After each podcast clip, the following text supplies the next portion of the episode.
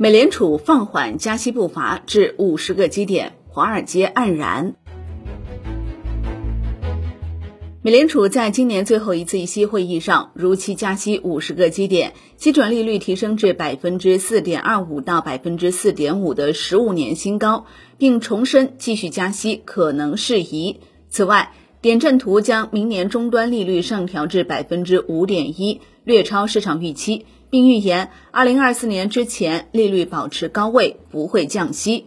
美国三大股指全线收跌，道指跌百分之零点四二，标普百指数跌百分之零点六一，纳指跌百分之零点七六。FOMC 声明：一、美国联邦储备委员会宣布将联邦基金利率目标区间上调五十个基点到百分之四点二五至百分之四点五之间，这也是美联储今年第七次加息。第二，委员会坚定致力于让通胀回归其百分之二的目标，正在进行的目标区间上调将是合适之举。三。在确定目标区间未来的上调幅度时，委员会将考虑货币政策的累计紧缩、货币政策在影响经济活动和通胀上的滞后性，以及经济和金融状况的发展。第四，委员会将继续减持美国国债、机构债券和机构抵押贷款支持证券。美联储主席杰罗姆·鲍威尔表示，美联储的抗通胀行动还没有到接近尾声的时候。点阵图显示。官员们预计明年利率将达到比投资者预期更高的水平。来看鲍威尔的讲话：第一，加息还有一段路要走，之后的货币政策决定将取决于将公布的整体数据。历史教训强烈警告，不要过早放松政策，将坚持到任务完成为止。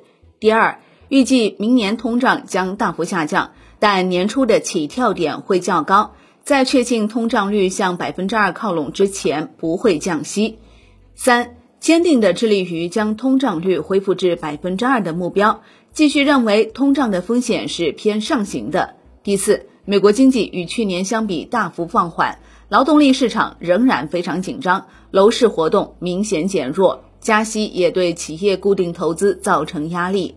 第五，美联储的政策。正接近充分限制性的利率水平，需在一段时间内维持限制性利率。未来几个月的进一步持续改善，可能会看到美联储进一步降低加息的幅度。摩根士丹利首席经济学家 Alan Zenton 认为，从现在起，劳动力市场可能会成为关键指标，而不是 CPI。随着通胀的下降趋势变得根深蒂固，联邦公开市场委员会可以将目光放在劳动力市场上。在他们的预测中，未来几个月就业增长的放缓，为在二月会议上加息幅度再降二十五个基点奠定了基础。预计三月联邦公开市场委员会不会进一步加息，美联储基金利率峰值将保持在百分之四点六二五。CIBC Capital Markets 经济学家 Catherine Judge 仍然坚持认为，通胀将继续上升。他说。价格压力的减速集中在少数几个方面，劳动力市场依然紧张，核心指数的疲软是由核心商品价格，特别是二手车的缓和所推动的，这反映了供应链的改善以及医疗和运输服务的下降，这掩盖了核心服务的价格压力。住房分项指数继续上涨。First Citizens Bank Wealth Management 经济学家 Philip Neuhart 表示。连续第二个月通胀低于预期，这对市场和美联储来说是个好消息。如果这种下降趋势持续下去，美联储可以放慢加息步伐，最终在明年上半年暂停加息。